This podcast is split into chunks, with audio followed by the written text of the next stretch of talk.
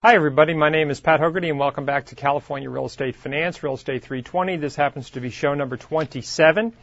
Today, we're going to continue on talking about qualifying the borrower or the person that's borrowing the money to buy the uh, property or buy the real estate. Uh, what I'm going to be doing today is briefly just taking a quick review about what we talked about, excuse me, the last time um, and then what I'm going to do uh, near the end of the class is I'm going to be going to a couple of websites. And uh, one of them I found was really did a, what I thought a really good job at at least displaying some basic information about qualifying for a loan, uh, the loan process, the loan procedures, some underwriting uh, guidelines for the uh, that underwriters use, if you will, when looking at underwriting a loan. Not, not really detailed, just some basics. Then the second thing is, if time permits, I found an additional website that provides some training or training guidelines on the underwriting process that Fannie Mae uses, and it specifically is designed for, uh, if you will, for people that are looking to be underwriters. So it's not the greatest thing in the world, but at least it provides you some guidance and some information for those of you that uh, may be interested in entering in the real estate f- field, but doing something in the area of finance and specifically maybe in the area of underwriting. It's just to give you some kind of guidance and some kind of uh, ideas. So anyway, moving on to what we talked about the last time. You know, the last couple chapters that we have in this book talk about the two parts when you get ready to buy a piece of property or to borrow money. One is getting the borrower, you know, the person t- borrowing the money, getting them qualified to borrow the money. And the second chapter near the end of this uh, book talks about the appraisal or looking at the property itself. As I've mentioned many times before, it's very, very important that we really understand, uh, even so we're pledging the house, as collateral for the loan, meaning, hey, you know what, if I don't make the loan payments, you know, you can take my house back. In reality, the lender does not really want the house. What the lender really wants is they want to have somebody that they're going to lend the money to, that they're going to get a regular monthly payments, the mo- payments are going to come in on time, that they're uh, consistently going to be there, they're not going to be making the payments late, uh, again, lenders do not want to be in that position. They don't want to own property. They're not set up to manage it. They're not set up to take it back. They're just kind of set up to lend the money out and then collect the monthly interest is what they're really in business for. So that's why there's such a high degree of uh, attention, if you will, put on looking at whether or not the borrower themselves can financially handle the property. And we talked about the last time uh, we talked about the fact that the first thing that we do when we're looking at somebody that's borrowing money is can the person have, do they have the ability to make the monthly payments? And we talked about that in the area of income. So in other words, do they earn enough money where they can go ahead and make the house payment, pay their normal, uh, you know, principal interest, taxes and insurance, if you will, in many cases homeowners uh, dues, can they afford the maintenance on the property? And can they also at the same time be able to make their car payments, uh, buy food and clothing for their family? Because remember, you know, sometimes if it's a difference between food or it's, or it's the house, sometimes you may have to buy the food. So consequently, you're looking, lenders are looking at that overall view. Can this person realistically be able to afford that? The second thing is that we always look at is something we call the willingness, and that has to do with their credit. In other words, are the people of the type that consistently make their monthly payments on whatever they've borrowed, consistently make their car payments, their payments on their charge cards, so on and so forth. And how much do they owe? And uh, you know how much credit do they have outstanding? So, in other words, they look at that income stream. The second thing is, is that they, as we mentioned here in the beginning of this chapter, the lender then looks at once they've qualified the individual. In fact, you may very well even get the individual qualified before they ever buy a, even make a purchase offer on a house. But the second part of this equation is, does the property fit or qualify for the loan amount? In other words, will it appraise to the value that you want to borrow or the amount of money you want to borrow on the house to purchase the property or to refinance it?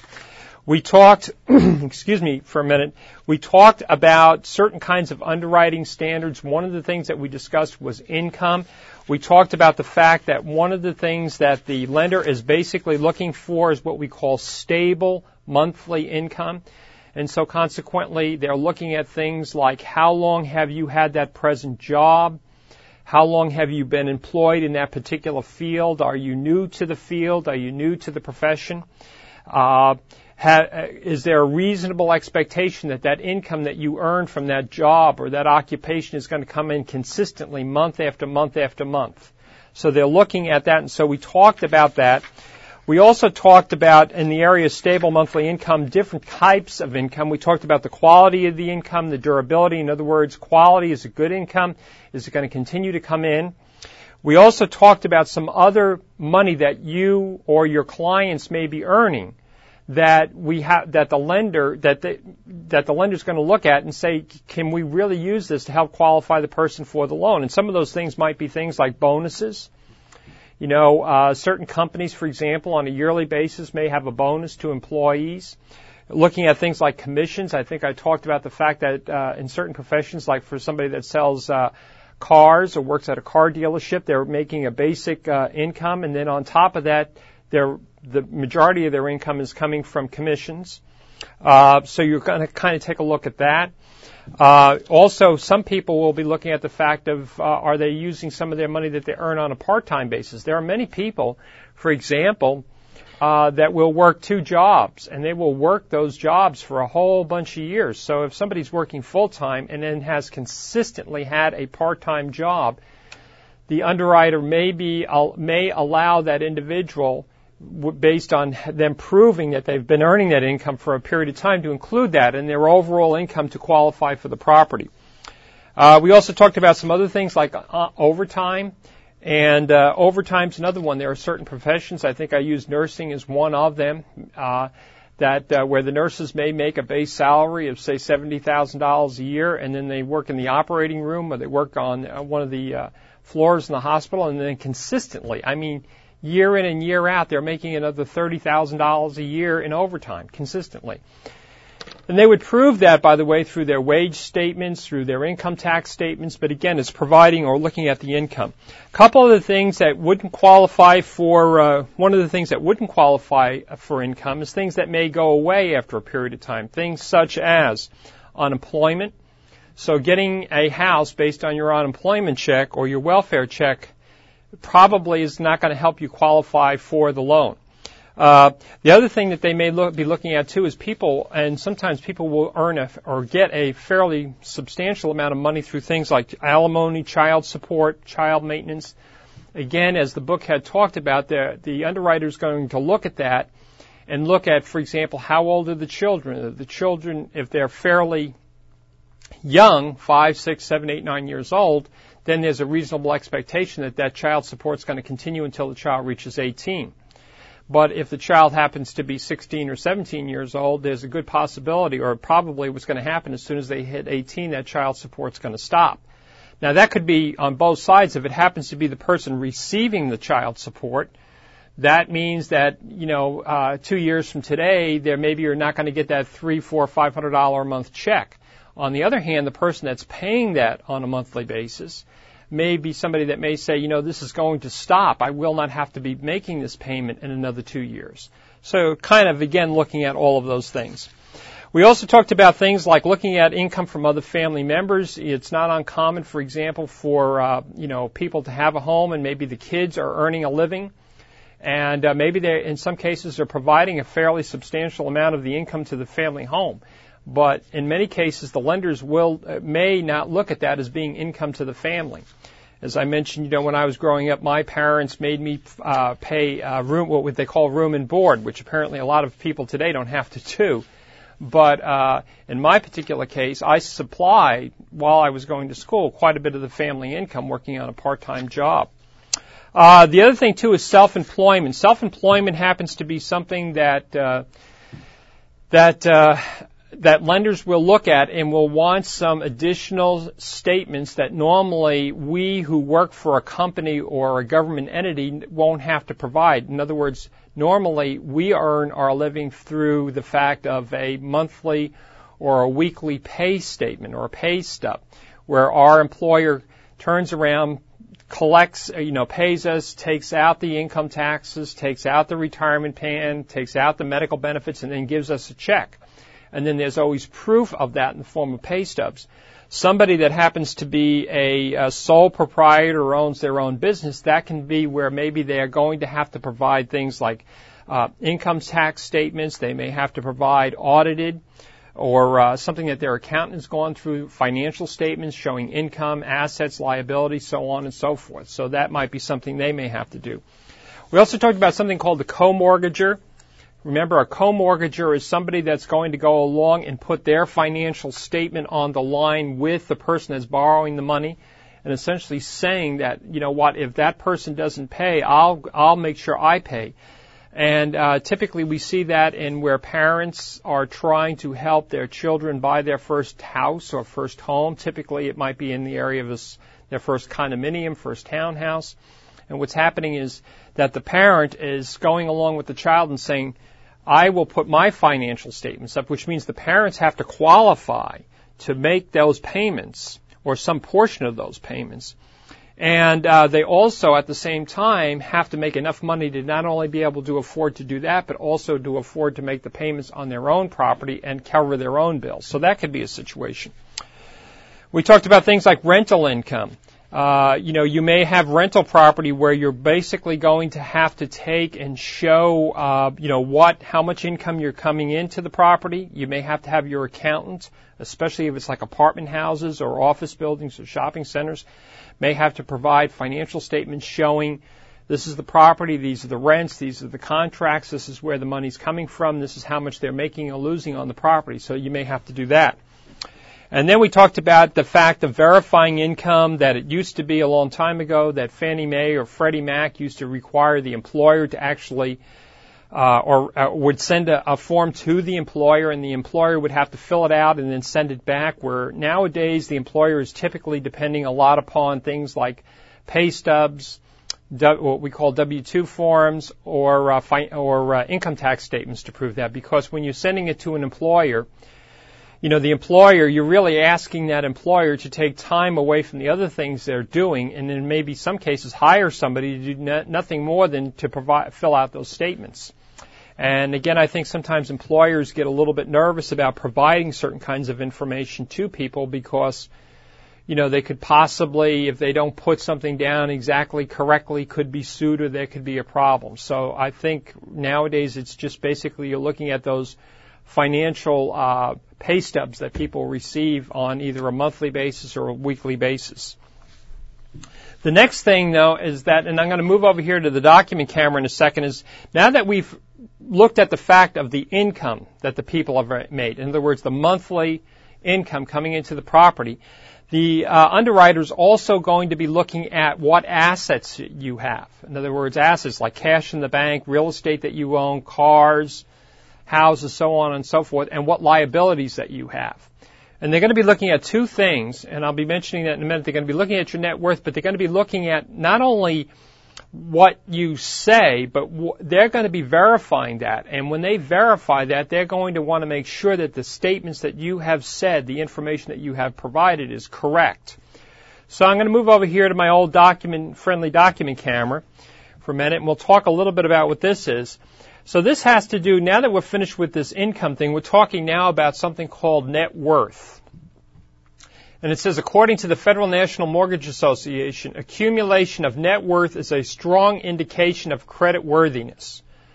So in other words, if you have somebody that has had the discipline to take money out of their paycheck and put it in the bank for a rainy day, that's a good indication that they're a much better or qualified credit risk than somebody that has absolutely no money in the bank whatsoever and lives from paycheck to paycheck. Uh, they may they may be paying their bills on time, but what happens is if anything happens like they get sick or ill or lose their job, the next thing you know they cannot make their payments. So somebody having money or assets in the bank is a good indicator that they could be a good credit risk, besides just their credit, how often they pay. Says a borrower who has built up a significant net worth from earnings, savings, and other investment activities clearly has the ability to manage financial affairs and to accumulate wealth. The individual's net worth is determined by subtracting their personal liabilities from their total assets. Personal liabilities would be things, uh, money you owe on the credit cards, car loans, furniture loans, loans for your stereo against your total, um, uh, if you will, your total assets. Assets would be things like the car, the value of the car you own, the value of your motorhome, the value of your stereo equipment, the value of your furniture, so on and so forth. Okay. Again, that is a very good indicator because one of the things that, uh, you know, and this is just personal to me that I, I don't, one of the things that I think everybody should really get themselves in a habit of doing, especially at a very young age, is pay, what I call paying themselves first. You should really get into the position, even if you can only put in $5 a payday into a bank account, you should start getting in the habit of having that money taken out of your check and put into an account. And then as you go along in life and you get a pay raise, add a little bit to that. And what's amazing is that after you do that for a period of time, it sort of starts to become a little bit addictive and it allows you to have a form of a comfort zone that you know if something happens, you have got a little bit of money put away it's best to do that than it is to live from paycheck to paycheck. Uh, and uh, the easiest way to do it is, is if you work for an employer, is to go down there and find out if you can have, or nowadays we can have, most employers are allowing things like direct deposits. Just go in there and have your credit union or your bank take a certain amount of money away and put it in some kind of an account. And you'd be surprised. It really helps you accumulate that amount of money. Uh, it's very, very helpful. Uh, don't don't get in the habit of living from paycheck to paycheck. I mean, you're better off to do without something than you are to uh, than you are to all of a sudden have nothing, no cushion whatsoever, and then something happens and bang, you're, you, next thing you know, you're down there pawning off your stereo equipment, or you're not making payments on your car or something. Uh, and that is a basic part of financial planning. By that's one of the basics of financial planning It says if a borrower has managed debt service, service to income ratio and above normal net worth can offset the deficiency. Let me read that again. It says if a borrower has a marginal debt service to income ratio and above normal net worth can offset this deficiency, meaning that if you if your ratio is a little bit tight, but you see that you've been putting money away, that can help you in qualifying for the loan. Underwriters know that net worth is liquid for, in a liquid form can be used to pay unexpected bills or to support a borrower when there has been a temporary interruption in income.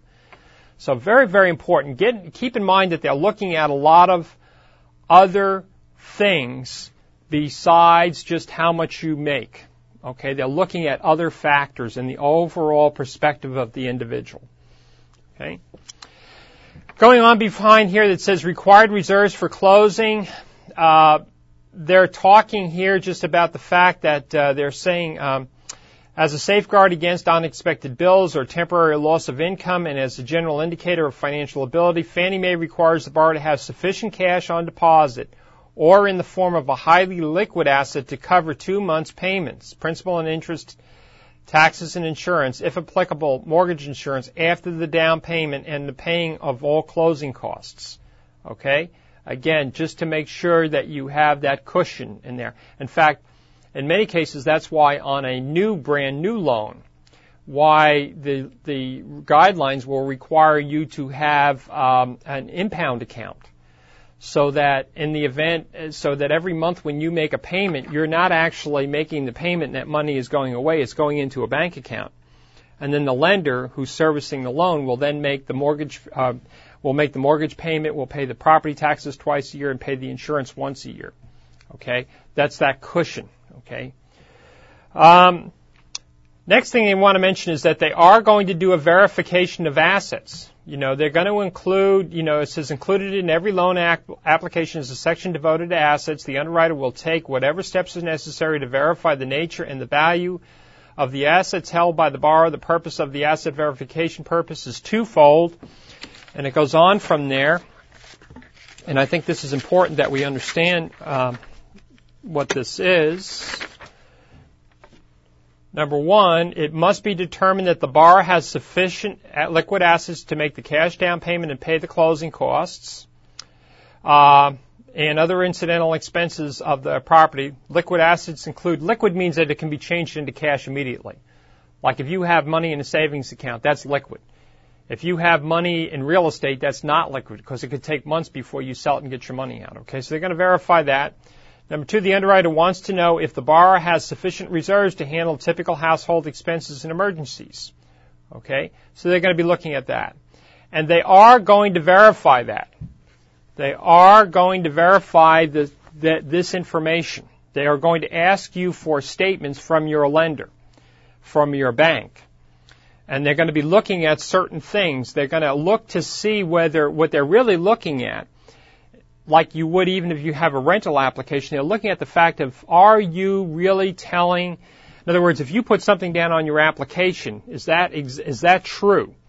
You know, do we find out that you say on your application that you've got five thousand dollars in the bank, and then finally when we get the uh, when we get the statements from the bank, we find out you don't have it.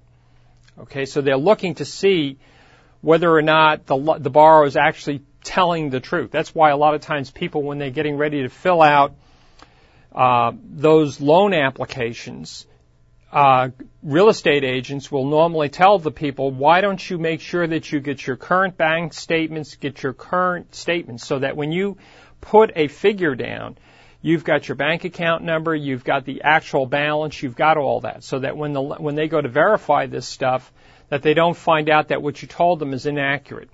Okay, again, preparation helps a lot.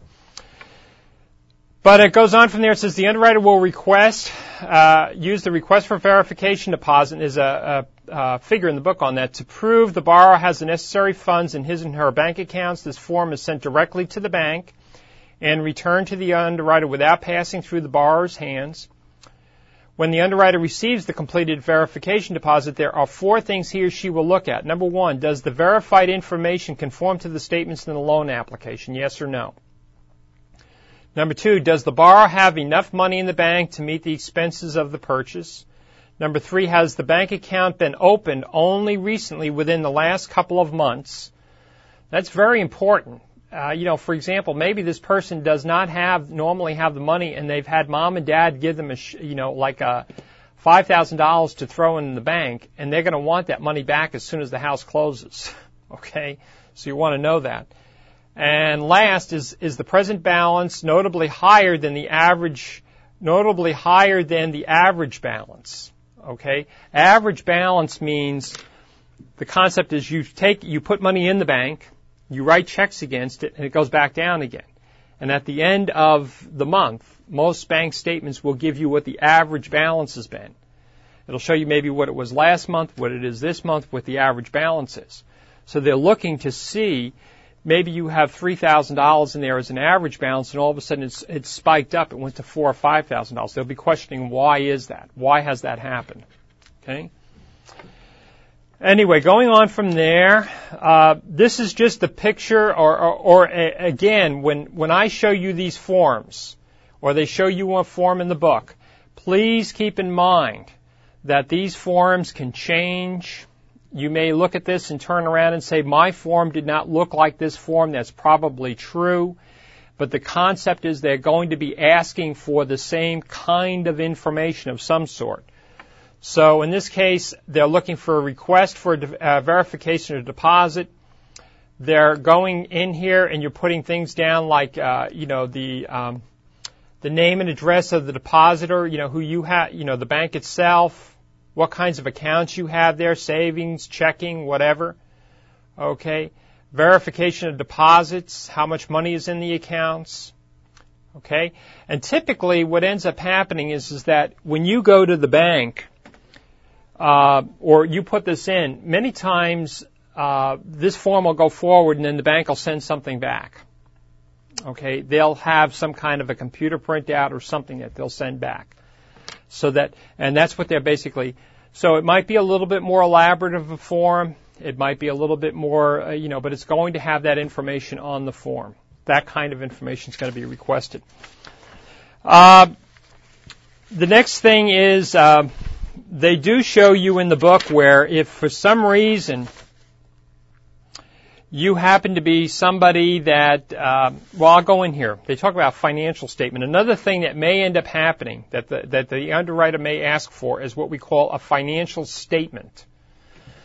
Okay, which is typically uh, a more elaborate type of a statement. It says that if the borrower's assets are substantial and diverse, in other words, they have a lot of stocks, a lot of bonds, a lot of mutual funds, a lot of real estate property, a lot of different things like that, and they may be qualifying for, you know, a fairly expensive house. And what's going to happen is an audited financial statement may be the best way to explain the borrower's creditworthiness to the underwriter. Okay, in other words, where you're detailing. Audited means that you're that you're that you're having it prepared by an accountant, okay, by a third party. A financial statement is a summary of, of the facts showing the individual's financial condition. It contains an itemized list of assets, liabilities, which serves to disclose the net worth. And they give you an example of what one of these may look like. Again, the form may very well be different, especially today in the area of have people having computers. It may be where the uh, typically people that have this kind of net worth probably have some kind of an accountant or a financial planner or somebody, or they're used to that. For no other reason, they have to keep track of this stuff. So they may actually be either, you know, submitting some other kind of form or or or uh, format or whatever. Uh, I don't see, I'm going to look down the bottom here, I don't see that this has any kind of Fannie Mae or Freddie Mac form number on it. So I have to make the assumption that, you know, of course they may have a form for that, but uh, I'll make the assumption that they're going to be asking for assets, liabilities, that kind of a thing on the form. Now the other thing that you may run into is that where you're going, what you're going to do is you're going to qualify to buy the property, but you're going to have to sell another property in order to qualify. Now, uh, this could be, for example, where maybe you are selling an investment piece of property to buy another investment piece of property or to buy a home. Or in some cases, you may be selling your primary residence to buy another property. So the lender is going to turn around and look at the fact and say, well, where is the depo- where is the down payment going to come from? Or not the down payment, but where's all this equity going to come from? You know, where's all, and so you're going to have to say to them, I'm selling my home. And then actually when you get done selling your home, you're going to provide a HUD 1 statement that's going to show that you actually did sell it and where the money went as proof that you actually sold the property, okay? But this gives you an example of, of how you would possibly calculate the value of, uh, let me see what they're doing here. Um, Okay, they're just basically uh, they're going through here. Let me see if I can read this here. It says if a bar is selling, hold on a minute. If a bar is selling a property to raise cash to buy the subject property, the equity may be counted as a legitimate asset. Equity is the difference between the market value of the property and the sum of the selling expenses, mortgages, and other liens against the property. And what they do here is they have somebody that's going in for a construction loan. That's what they're trying to show here in this example. Saying for the purpose of the loan is to finance the construction of a new home on a lot owned by the borrower. The underwriter will treat the borrower's equity in the lot as cash or equivalent. And what they're doing is just giving you an example. They're saying, okay, here's what's happening the per- person's going to build the property and it's estimated that it's going to cost 75 now keep in mind that this this this might be a house in Oklahoma City or something but you know in, in California we're talking about something that'd be a lot more expensive but the the concept of how you would go about figuring it is the same so you have an estimated construction cost of $75,000 that probably has been given to you via the um, the, the contractor that's going to build the house Okay, you've submitted the plans, you now know what that's going to be, and that's how much you're going to borrow. You have a lot value worth $10,000. This is the total value of the property. That's assuming after the house is built. After. In fact, uh, when we had uh, Jeff Webb in, he was telling us uh, for an interview here, who, who's one of our real estate appraisers, he was telling that you'll be seeing on future shows he was telling us that many times he's asked to actually go out and appraise a piece of property with the set of building plans to figure out what the property is actually going to be worth after it's constructed. Okay, it's not even constructed yet. After it's constructed, and come up with a value for the property. So this is not uncommon for them to even ask for the appraisal too. So what's going to happen is, is that the property, you're going to have a total value of the property of $85,000. A loan to value ratio, you're going to put $20,000 down, or I'm sorry, 20% down. You're going to finance 80%. So you're going to finance 80, uh, $68,000. That's the amount of the loan. You're going to take the total property value, 85,000 ma- minus the amount of the loan, which means that you need to have a required down payment, okay, for the property of $17,000. But 10,000 of that is coming from the lot that you already own because you own the lot free and clear. Okay, maybe you've had it for many years. Then you have some other liens against the property like a mortgage. Okay, maybe you owe some money. Okay, and then uh, finally, this is the amount of equity that you have in the property. Okay, so that's the amount that you're going to be using for that. Okay, that's just to give you an idea on how that would possibly be used. Okay. A couple other things that they're going to be talking about in here that you may be looking at is other kinds of assets that you may be having. Okay.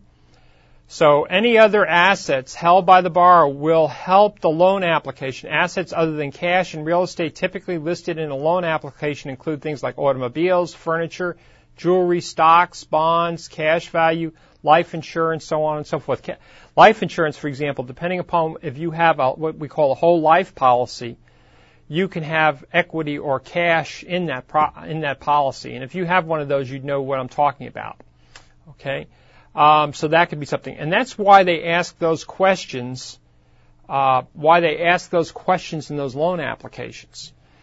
Now, you may get some people that'll go in and they own a really a lot of money, and it's que- clearly evident that they can afford to buy the house, and maybe the uh, the underwriter will say, well, we're not really that interested in this particular case in that person's other assets because they make more than enough money and they have more than enough in liquid cash to take care of their business. They have a great credit rating, so this is not necessary. But there are cases where the underwriter may very well want to know these other details. Another thing that they talk about in here is that you may be getting some money from some people via what we call a gift letter. And what the underwriter is going to be concerned about with a gift letter is, is this really a gift or is it a loan?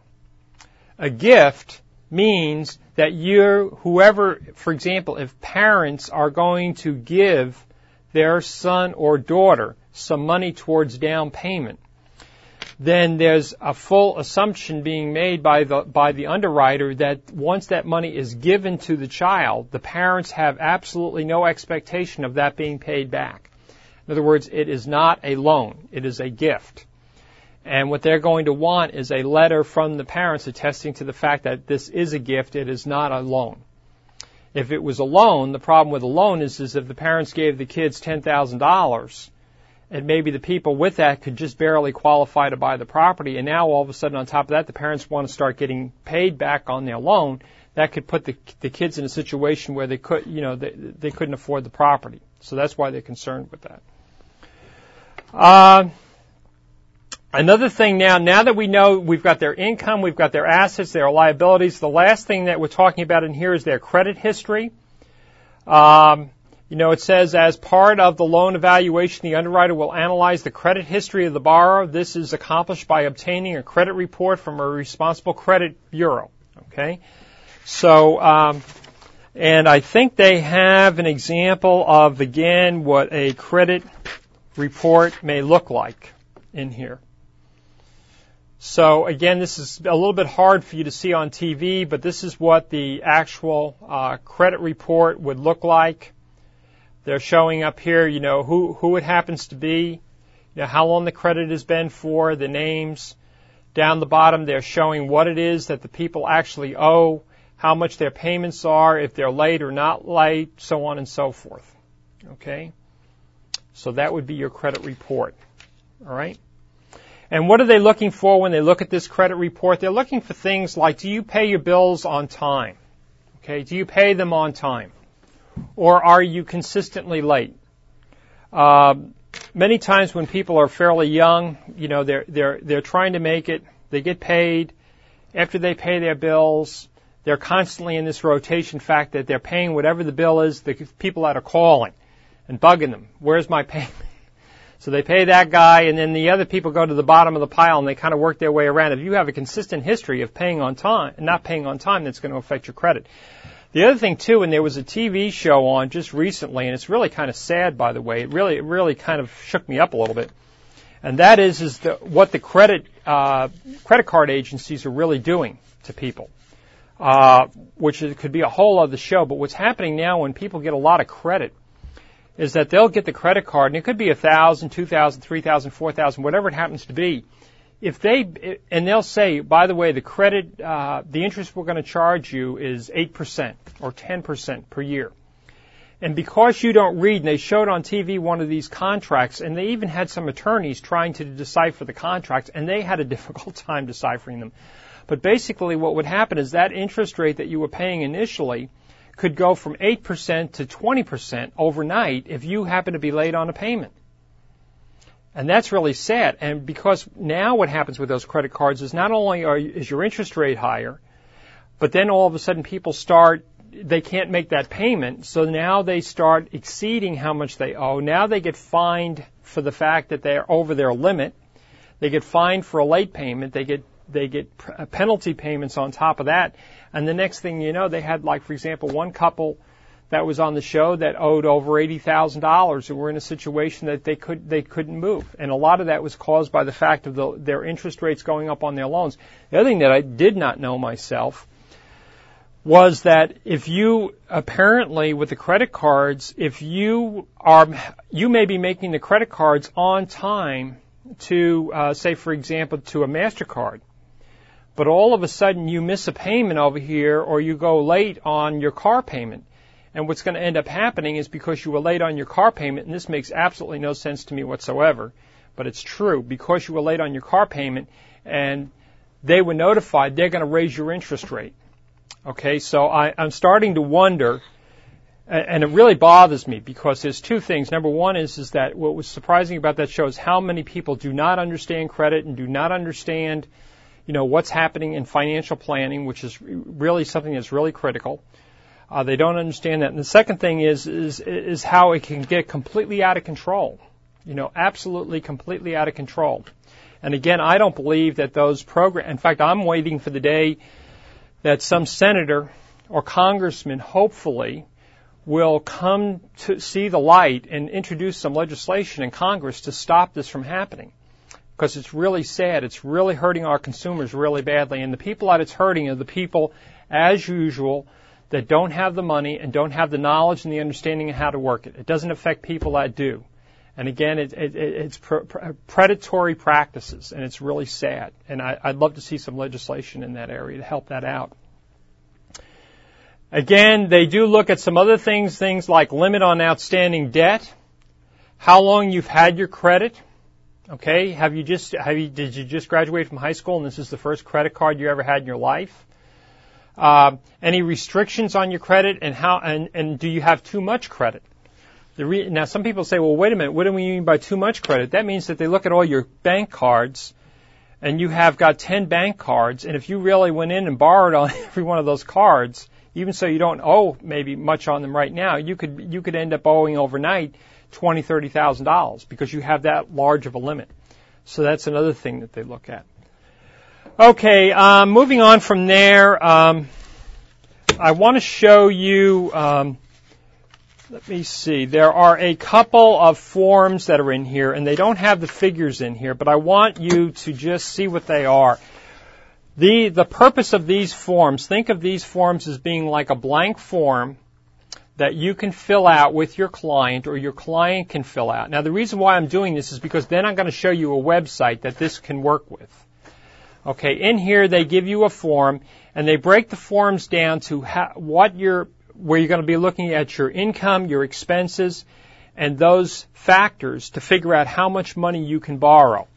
And what they do is they have one for conventional loans, okay, that you would fill out or your client would fill out. And this is where, you know, it's left blank so you can have your monthly income, what is your base salary, your overtime, your bonuses, your commissions, and other, whatever the total happens to be. On this side, you're putting your liabilities, and they're giving you an example, things like car payments, child support, any other kind of debts. Okay, then that becomes the total. Then down here is where we put those factors in that we were talking about the last time. Here's our housing expense factors. This is where we take our stable monthly income, we plug it in here.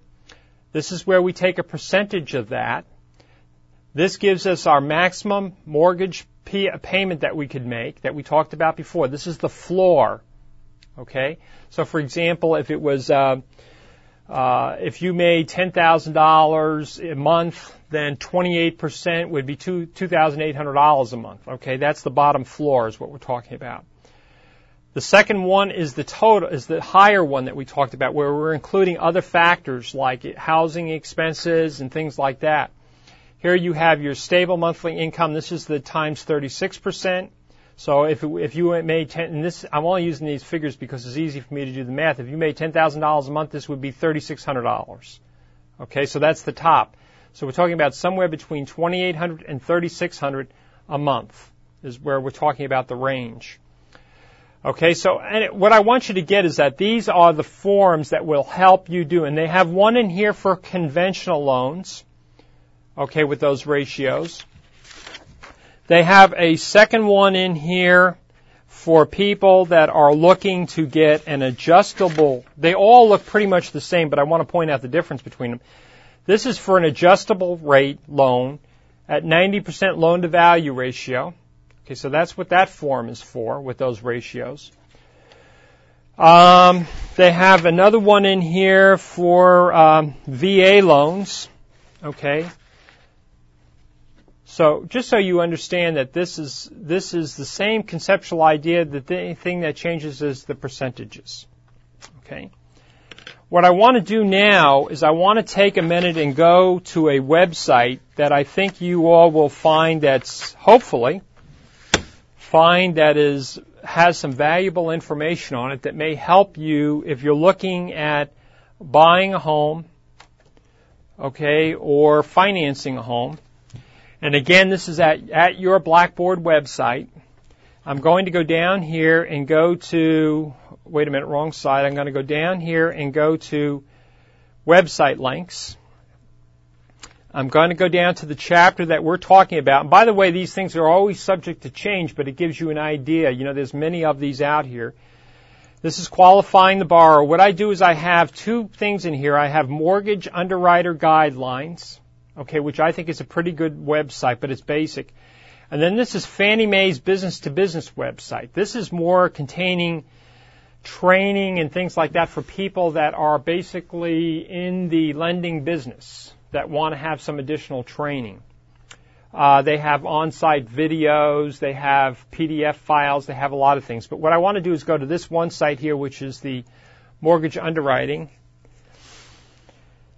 and uh, so what I'm going to do is I'm going to take some time and go through this site because of what, what, what it does. First of all, I'd like you to see that across the top we have some tabs, and each one of these are going to be separate pages, if you will. We have something called Home, that's where we're starting. We have the loan process, is going to explain to us what the loan process is. We have how to prepare uh, prepare in advance. So when we get ready to go get the loan, what do we need to get in order to prepare before we ever you know go there? Talk about loan types here. This is called debt uh, consolidation. This is how to select people like a real estate agent, uh, a loan company, things like that. This is a guide to professionals, and then this is for people that want to sell a property on their own. They're called uh, that FSBO, sometimes be pronounced as FSBO, means for sale by owner.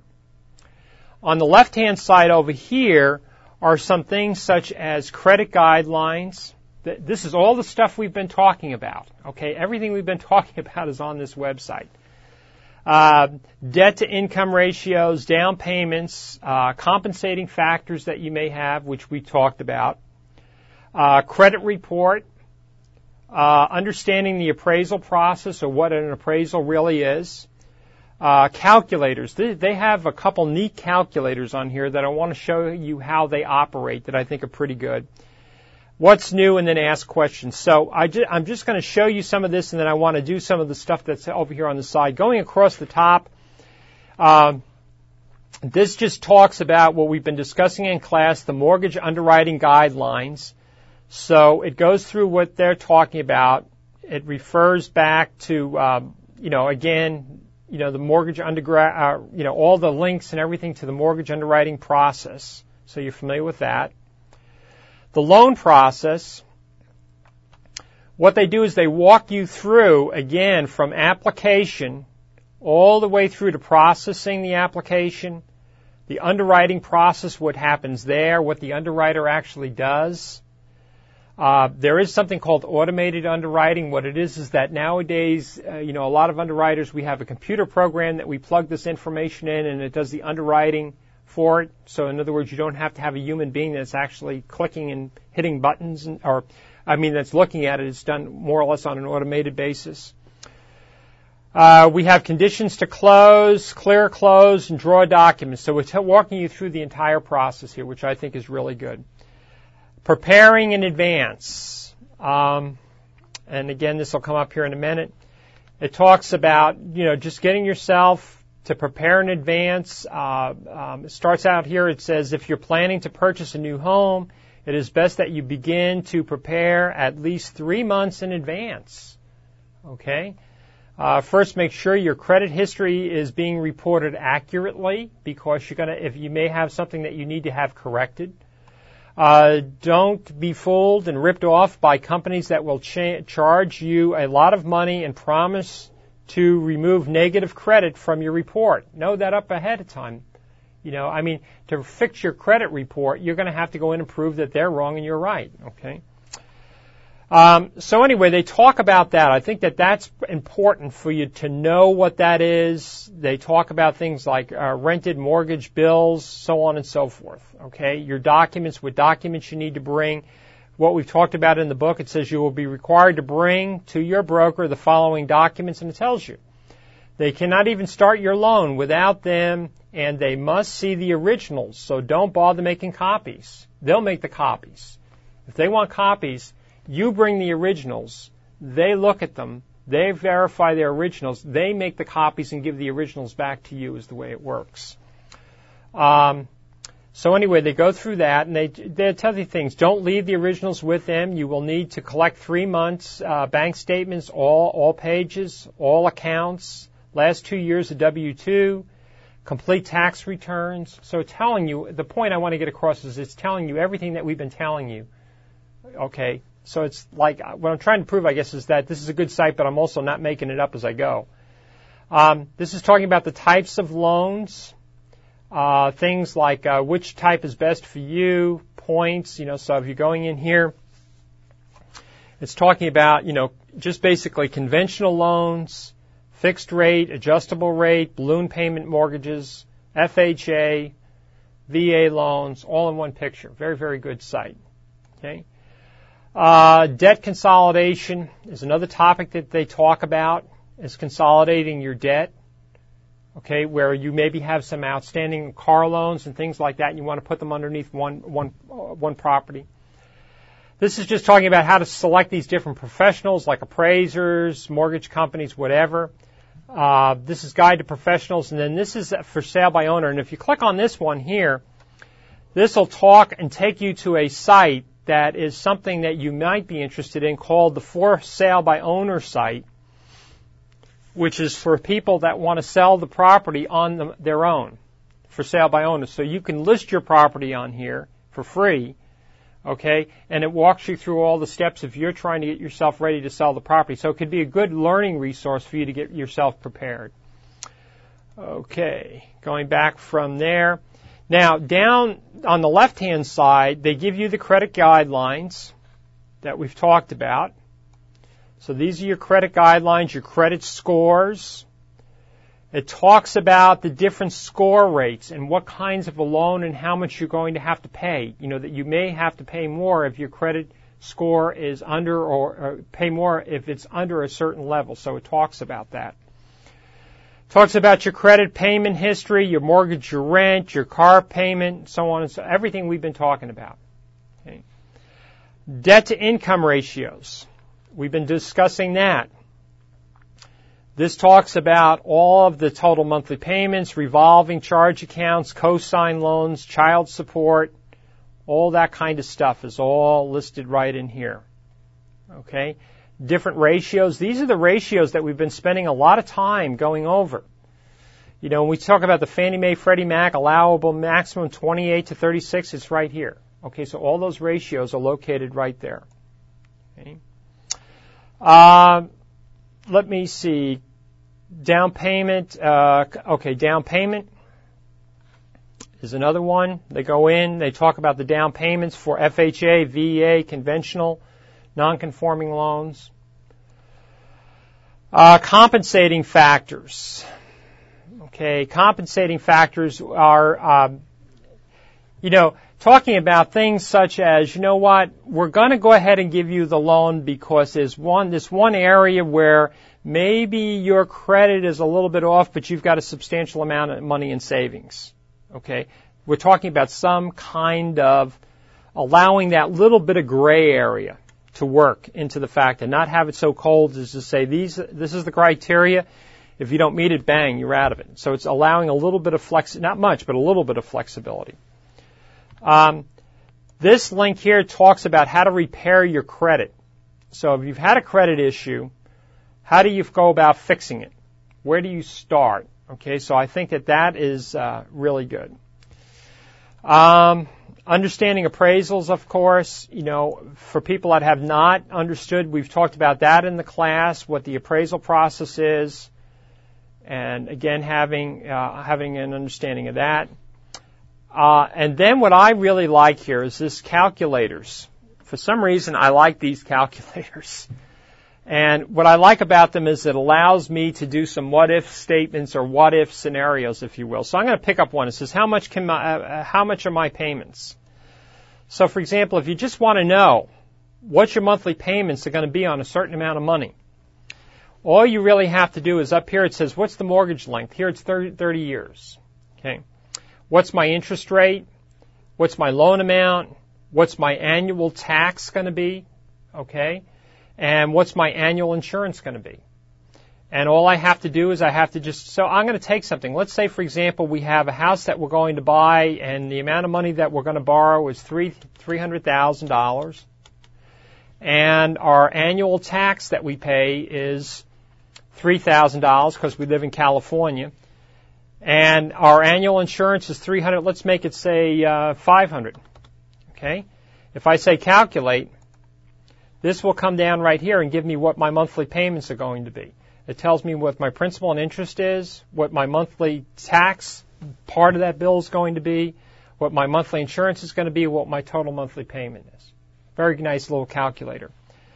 The next one that I think is pretty good in here is, um, let me see if I can get this one. Here's another one that I like, comparing three loans. This is a question that a lot of times people will ask they'll say, for example, I want to uh, borrow money, and I can, if I borrow it at 30 years, this is what my interest rate is going to be. If I borrow it at 15 years, this is what my interest rate is going to be. Okay, so or my payments are going to be. So I have room for loan one, loan two, and loan three. So in loan one, this is the number of payments, which I wish they would have kept the same. So we have to remember that if we're going to pay a 30 year loan, it's 360 payments. This is what my interest rate's going to be here. So I'm going to say that this is going, I'm going to use a figure. I'll say at, uh, say 6%. The amount of money that I'm going to borrow is 300,000. Okay? Now, if I want to calculate that, I just hit the key and it tells me my payment is going to be $1,798 a month. So I know whether it's going to be under that circumstance. The next thing is, is I may have where I'm going to be looking at a loan, but this time I'm going to be making payments, for example, at uh, for 15 years rather than 30 years. And I want to take a look at that, so I'm going to say, okay, my number of payments is not 360, it's going to be 180. They are going to give me a better interest rate. They're going to give me, they're going to make my interest rate, I'm just going to make this up at 5.5%. Why? Because I'm paying it off quicker. I'm going to go ahead and borrow the same amount of money, and I can go ahead and compute that. Okay? And this is showing me my payment here is going to be 2451. Again, that's where I'm looking at the fact that maybe I want to get the loan and pay the house off quicker. And then maybe what I may do at the end of this, I may say, well, let me look at one other scenario. And I keep changing these things. I can say, okay, what about if I have uh, the third loan here? It's going to be a payment for 30 years, which will be 360 payments. And I'm going to have an interest rate of, uh, I originally tried uh, 6%. Why don't I go ahead and try uh, another interest rate at 5, uh, 5.7, sorry here, 5 point, get rid of this. Okay, 5.75. But what I'm going to do is I'm not going to borrow 300. I'm going to get some money. Mom and dad are going to give me, or wait a minute, maybe I want to compare the two. I'm going to say, I'll, I'll call it 6%, but I'm going to get a gift for my parents. Okay? They're going to give me an amount of $25,000. Okay, what is my, I'm going to compute that. So now what I can do, if I can see here, Oh, I didn't put that last zero in there. Okay, now I'll compute it again. So I can see that I can see that, for example, if I'm going to go ahead and finance the whole amount at six percent, my payments are going to end up being seventeen hundred ninety-eight dollars. On the other hand, if I go ahead and put twenty-five thousand dollars down, or maybe my parents give me twenty-five thousand dollars, my payment's going to be fourteen hundred and ninety-eight dollars a month. Okay, so it's just another way for me to look at information and play with them, Play with the numbers and see what happens. One more calculator in here, I think that was interesting, is, um, let me see if I can find, I think it might have been this payment. Yeah, I think so. Okay, how much of a down payment do I need? Um, okay, so what I'm going to do is I'm going to come up in here and try to put some additional information. First of all, I'll take the $3,000, $300,000 house. Okay. Percentage of down payment would be, uh, say, um, I don't know, let's say I'm going to put down, it's going to be FHA, I'm going to put down 3%. Okay, estimated interest rate would be, uh, say, uh, 6.5. Discount points that I'm going to pay in order to get the loan, I'm going to pay uh, two points. Uh, any additional expenses that I'm going to have, uh, estimated annual, okay, uh, additional expenses, taxes. I'm going to buy this house, so it's going to be three thousand dollars a year. Estimated homeowners association dues are going to be, let's say, $150 a month. I'll go ahead and calculate that. Here's what it does down here. It shows me what my mortgage payment it shows me the uh, mortgage amount. Okay. It shows me what my down payment is going to have to be. Remember, 3%. It shows me what my discount points are going to be because I'm putting two point, I'm getting two points discount, I think it was, that I was asking for. One minute. This is the closing costs. This is the prepaids. This is the total cash. Okay?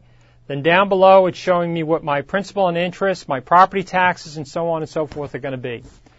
So again, I think, and there are a lot of calculators out there. There's a lot of ways of doing this. But I think that this is a good way. In fact, I would say that you would really want to find, if you're in the real estate business, some way that you can maybe sit there with a client and work through these issues. You can even do this in an Excel spreadsheet, but you could work through in these issues and very quickly keep changing the scenarios and find out what works best. At least it's not completely you know, it, it will help you in making those decisions. And with that, I want to thank you very much for watching, and we'll see you back here the next time for the next show. That, have a nice day. We'll see you back the next time. Bye bye.